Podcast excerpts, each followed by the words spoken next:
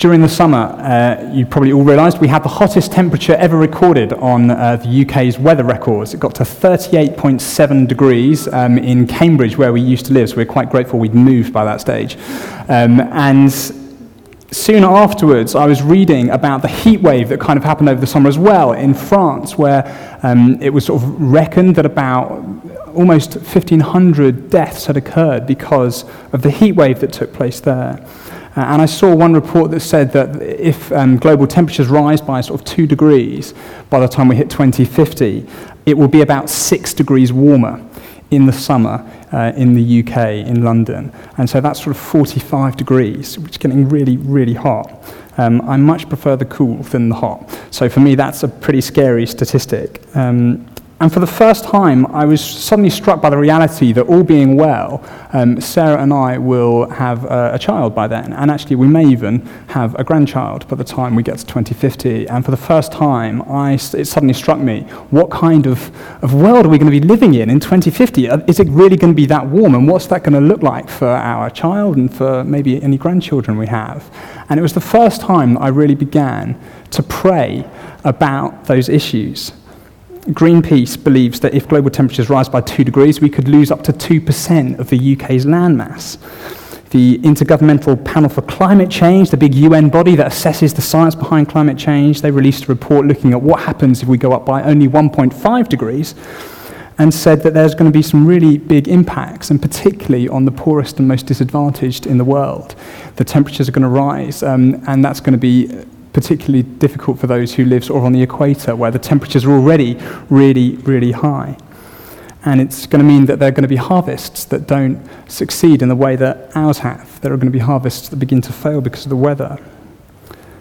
According to Tearfund, the consequences of climate change could push more than 100 million people back into extreme poverty, which is not just horrendous in itself, but particularly sad because over the last 20 years, we have seen the, pe- the number of people who live in extreme poverty almost halve in the last 20 years, but over the next 10, that could start going backwards.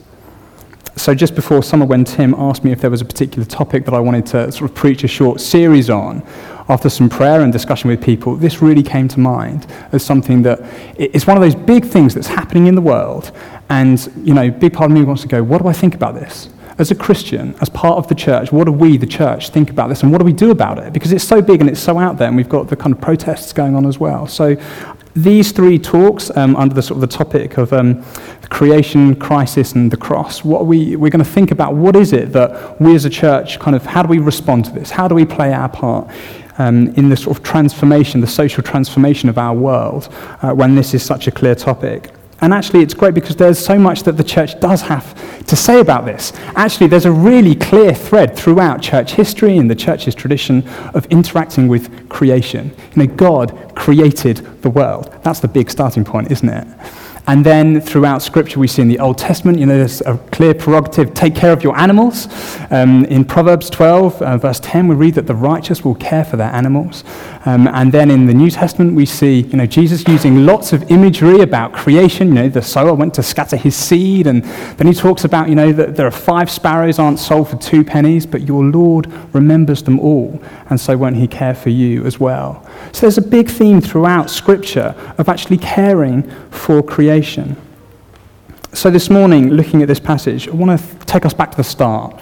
Why is creation broken? What's happened? How did we end up here when we've got protests and when we're worrying about the future of creation? And how is it that we went from being stewards who were kind of given creation to work in and to rule over to kind of sinners? You know, we taking the fruit um, and ending up with creation that's broken. So, first, just thinking about stewards. If we look down in chapter 2, verse 15, the Lord took the, uh, the man and put him in the Garden of Eden to work it and take care of it. God took humanity and gave them creation to work it and to take care of it. Before we were given any other commission, any other commandment, we were given this one to care for creation, to, to work in it. And in Genesis chapter 1, immediately after God creates humankind, we read that be fruitful and increase in number, fill the earth, subdue it, rule over the fish in the sea and the birds in the sky and over every living thing that moves on the ground. Rule over, take care of, work the garden. That's the first thing that we are given to do as humanity. And how massive is that? How miraculous that we get to be involved in those purposes of God, of taking care of His creation. This is the stewardship we're given. But the wonderful thing about this stewardship is that we get to actually enjoy everything that we're taking care of. It's not a taking care of where you don't get to actually kind of embrace all that you're taking care of. So, over the summer, uh, Tim and Jan went away on holiday, which was fantastic, and Sarah and I uh, sort of looked after the house a bit. We just checked on it and made sure it was okay, and we watered their plants. Um, and when we watered their plants, that was we, we, were taking care of their plants, but we didn't then nick their plants and take them home and plant them in our garden. You know, we were stewarding them, but they, they were kind of they were there. You know what I mean? Whereas if you rent a house from someone, you get to live in the house. You make it your own. You get to, when you steward it, it's not yours, is it? It belongs to the landlord, but you get to kind of embrace it and use it as your own. You get to receive the benefits of it.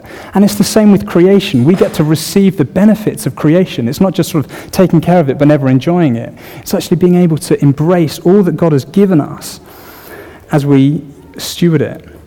And isn't that an amazing thing? Over the summer, Sarah and I went, we then went on holiday, um, and we had five days in the New Forest. And um, I don't know if anyone's ever been there. It is an incredibly beautiful place. And uh, one day after we'd been to the seaside, sort of just a day out, we were traveling back. And um, the sun was beginning to set and it was just the most glorious day and we thought actually we could we could go and watch the sunset so we just headed off for the nearest hill in the car found a car park on top of a hill got the rug out sat down some chocolate raisins to keep us going and and we just sat there and we just looked at the sunset and it was, incre- it was actually incredibly moving. I know I get emotional at the best of times, but it was really, it was really moving to just sit there and look at this incredible. Um, I was trying to find a photo and I couldn't, but we, we had um, horses, you know, wild horses in, the, the New Forest just sort of wandering around, uh, beautiful grass and countryside and trees, and the sun began to just set, and we just watched it until it had gone all the way down. There is such joy to be had in embracing the good gifts of creation. And it is so abundant, isn't it? It's, we have such an abundant God. We've got all of this stuff here, but if we think about the whole of creation, how beautiful it is, how varied. Just as the sun had gone down, all the horses began neighing to each other, which was really random. We didn't have a clue what was going on. Someone can tell me afterwards. But, but it was like, why is that happening? No one's here to, like, it's just us here to see it.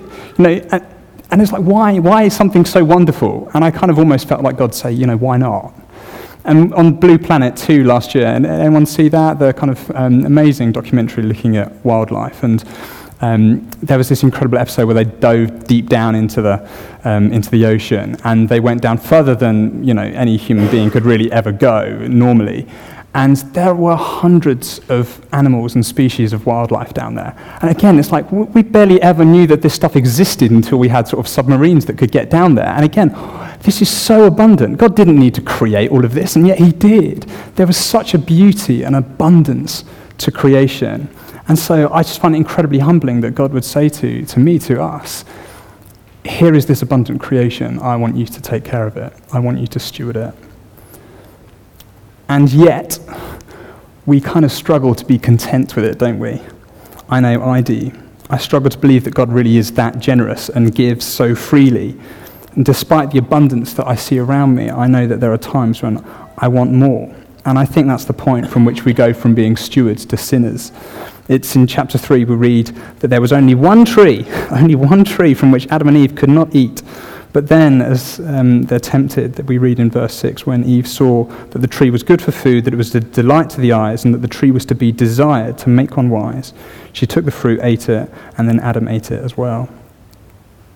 The only thing, the one thing that they were told not to take, they take. Despite all that they've been given, they get to name the animals, they get to embrace all the creation that God has given, and yet still there's one thing that they want to take. And I think that has so many resonances with uh, the issue that we're really struggling with in climate change, which is overconsumption. There's always that one more thing we want. There's always something else that we want to take, even though we've got so much. And I know that in my own heart. We've got all the resources of the earth at our disposal in many ways. We've got more than enough food for us in this country often. But for many of us, like Adam and Eve, we're so easily drawn to focusing on what we don't have. We spend time daydreaming about the things we want to buy or to go and get.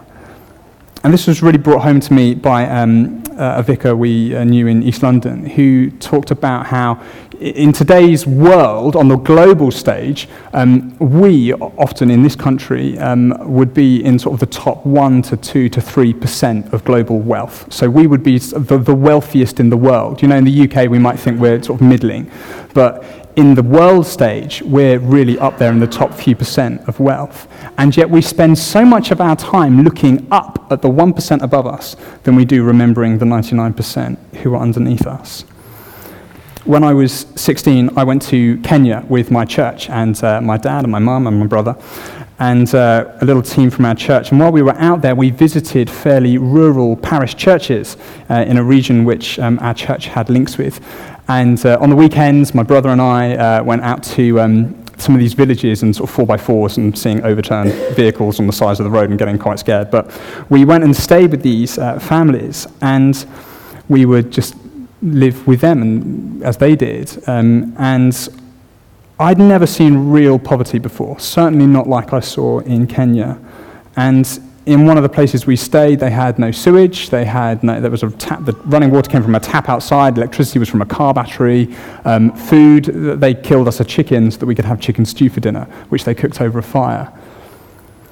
And yet, like I imagine many of us who've been to that part of the world, the thing that struck us so much was how joyful and how generous and how hospitable they were, even though they seemingly had so little in comparison to us we came back from Kenya and all of us had sort of reverse culture shock. I remember Dad telling me a story about how he walked into Waitrose, saw everything, and just had to sort of turn around and walk out. It was just overwhelming, the sense of, oh my goodness, how much have we got?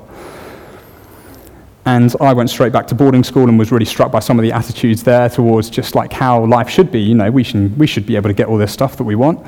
And I was really struck and quite shocked and sort of thought, gosh, you know, was that me?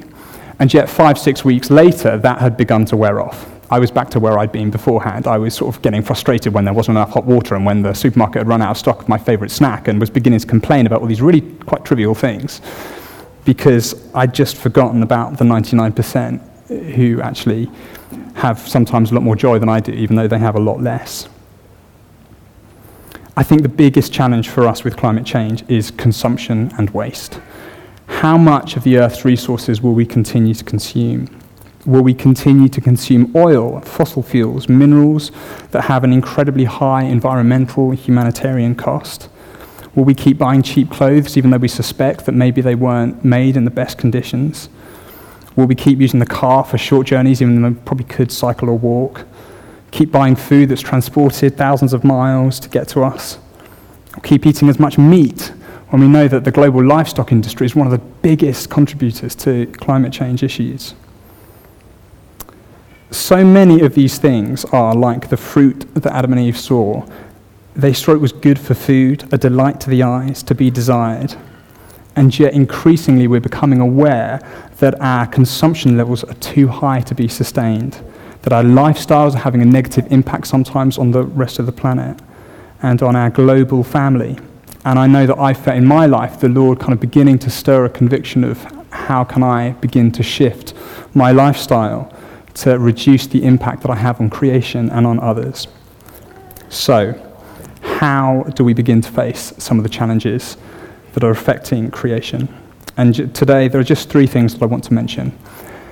Don't hide, don't hide from the issues.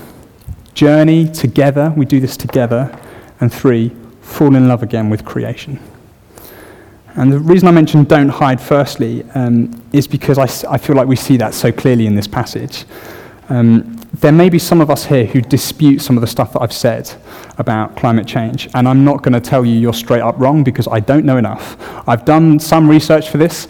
Um, I've looked into reports. I've tried to um, get my sort of knowledge up, and I've also chatted to uh, Tom Micklewright. Um, is the back here. I'll mention him a bit more later. Um, Tom works for Greenpeace and has been helping me with some of the research.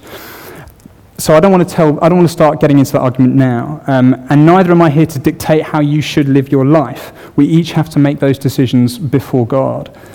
But what I do think is my job as a clergy person, um, and it sometimes terrifies me, is to encourage us not to do what Adam and Eve did, which is to hide.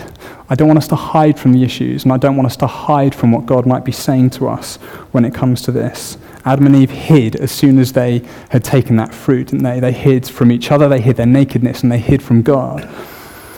And it is really easy to hide from this stuff. You know, if we're not 100% sure about it, why shouldn't I kind of carry on as I am? Why shouldn't I? I've always traveled by plane as much as I have. Why should I consider changing that? I've always eaten meat. Why should I consider changing that? But instead of hiding from some of these issues, I want to suggest that we do the opposite, which is to open ourselves up to them, to begin to engage with them, and to open ourselves up to God. What is God saying to us about His creation?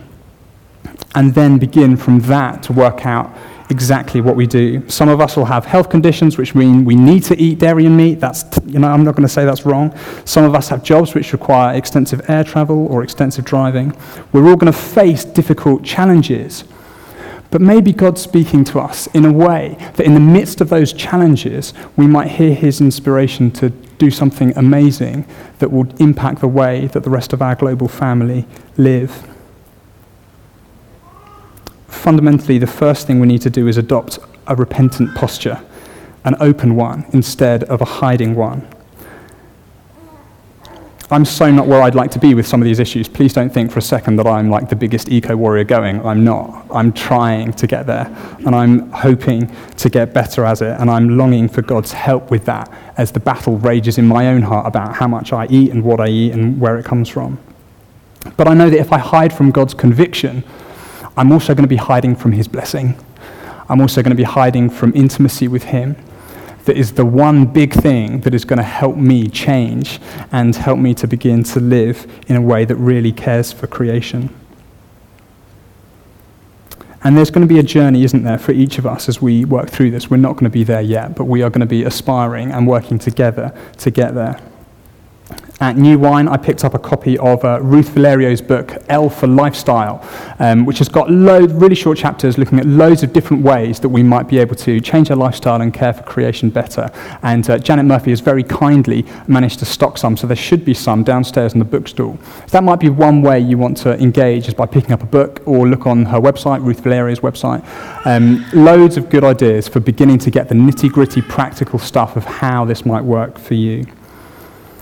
So we um, don't hide, we open ourselves up to God. And secondly, we respond together um, although I said, you know, each of our individual responses might be different depending on where we are in life and what we're doing, we share that commitment together for wanting to be good stewards of creation. We share that commitment to wanting to um, do what we can to make sure that creation is, is cared for. And um, so, Tom, at the back, Tom, give us a wave. Uh, Tom's been working to set up a green team at Christchurch. So, we now have a little team of people who are beginning to work out some of the ways where we as a church family might be a bit greener.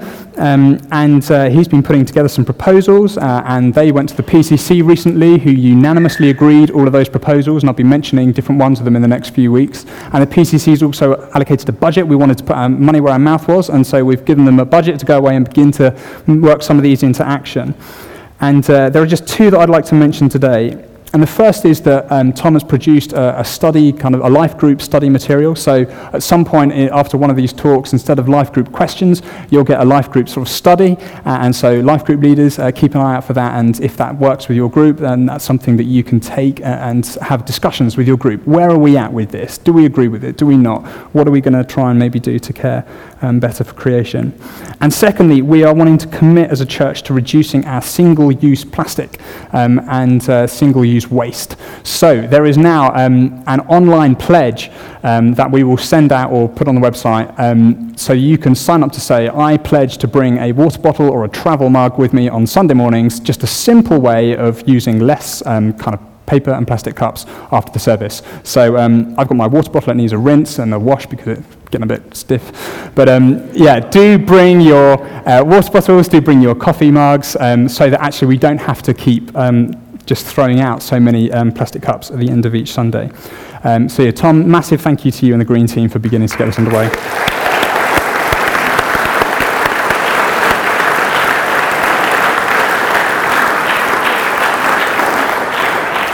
And finally, the other key way I think we can begin to care for creation better is by falling in love with it more. Um, I, have already mentioned our trip to the New Forest, but we have uh, the High Weald area of outstanding natural beauty on our doorstep. We have the Ashdown Forest. Um, we can really meet with God in creation. We can really sense His love when we see the abundance of what He's given us, and we can really find His presence. So maybe this week, where is it that you're already, you're already, you might be walking somewhere, you might be on the train. Can you look out the window and just take a few moments to realize that God has given us so much in creation? Can you, um, this might sound a bit weird, but one thing I like doing is just if I pass a bush, I'll just actually just take a leaf off the bush and just hold it. Just something that connects me with creation, just kind of to feel the texture of something, just to feel um, connected with creation. Just taking a minute to look at squirrels playing in the park. Just taking a minute to look up at the stars on the way home from a meeting and just to revel in creation. Paul writes in Romans chapter 1 that even if people have never heard about God, when they look at creation, they will see some of his eternal qualities in all that he has made. They will see his eternal power and his divine nature when they look at the abundance of creation. It is not too hard to find God when we look at creation, but we will need to listen. We'll need to take those few moments to stop and notice all that He's given us around us, to notice a flower and to maybe um, go up and just smell the fragrance of it, to uh, stroke a cat on our way home, um, to, to somehow engage, whatever it might be to you. You might all think I'm totally nuts by now. But what is it that will help us to really just notice the beauty of what God has given us, to fall in love with creation, and to actually find within us a joy rising that means we really do want to care uh, for creation and join with God in caring for creation. So, shall we pray together? Heavenly Father, thank you for all that you've given us. Lord, thank you for this harvest, uh, these offerings that we've been able to give to you. Um, and Lord, we thank you for the way in which you've given so much to us. Lord, would you help us this week to take note, to just see the beauty of your creation around us, to see um, something in our day that reminds us that um, you love us and you've shown that in how much you've given us in creation. Help us to learn to see the beauty that there is. And Lord, would you be speaking to us as we go on this journey of today and the next two uh, kind of talks, thinking about what it means to care for creation and your plans for creation? Speak to us about how we can care with you for all that you have made. In Jesus' name, amen.